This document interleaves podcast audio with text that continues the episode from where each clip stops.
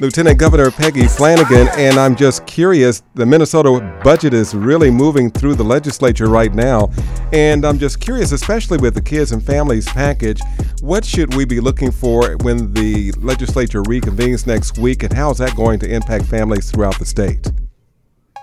Well, good morning, Freddie. I think there's a lot to be excited about in this budget, and things are moving really quickly. The things that I am looking forward to are things like universal free breakfast and lunch for all of our kiddos in school.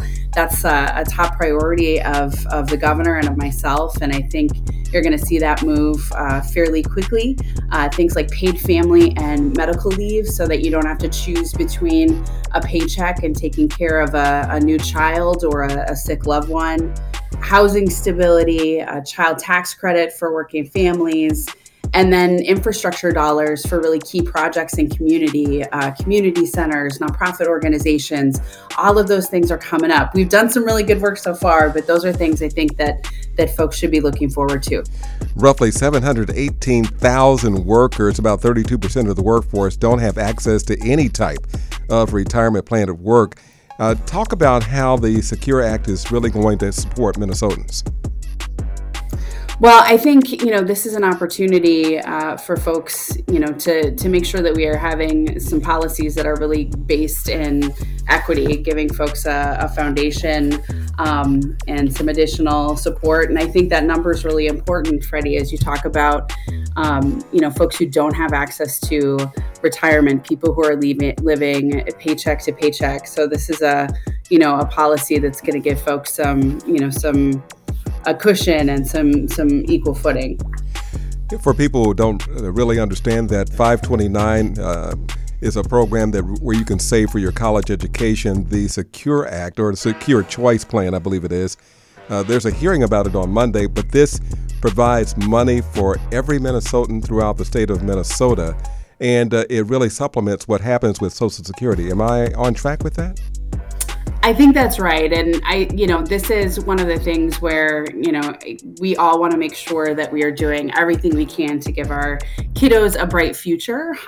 This is one of the ways we can do that. I think things like paid family leave, childcare, the child tax credit, one of the things that we're still looking forward to in this budget. The governor and I have been big proponents of it previously and are going to continue to push for it, is direct checks to Minnesotans, $1,000 for individuals and up to $2,000 per family.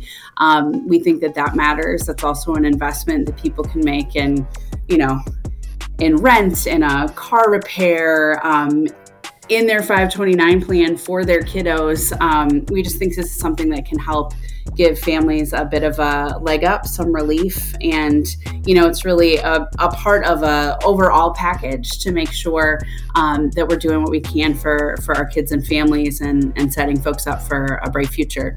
There's some big wins, too, with the budget that you put forth, the Crown Act, the PRO Act, and the Juneteenth bill is on deck. Can you talk about that?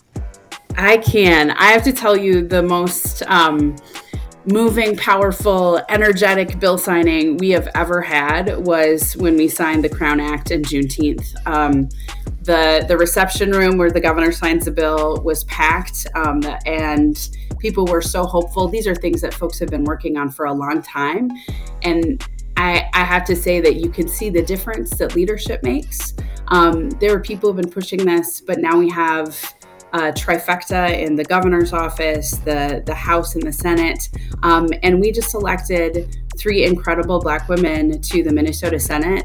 Having people in positions of power that look like the community is, I think, what helped get this over the finish line. So the Crown Act, I can't believe that we have to have a law, but we do, and now it is on the books, means that any type of discrimination against someone's hair is now illegal. This bill will ensure that our state law, now reflects that.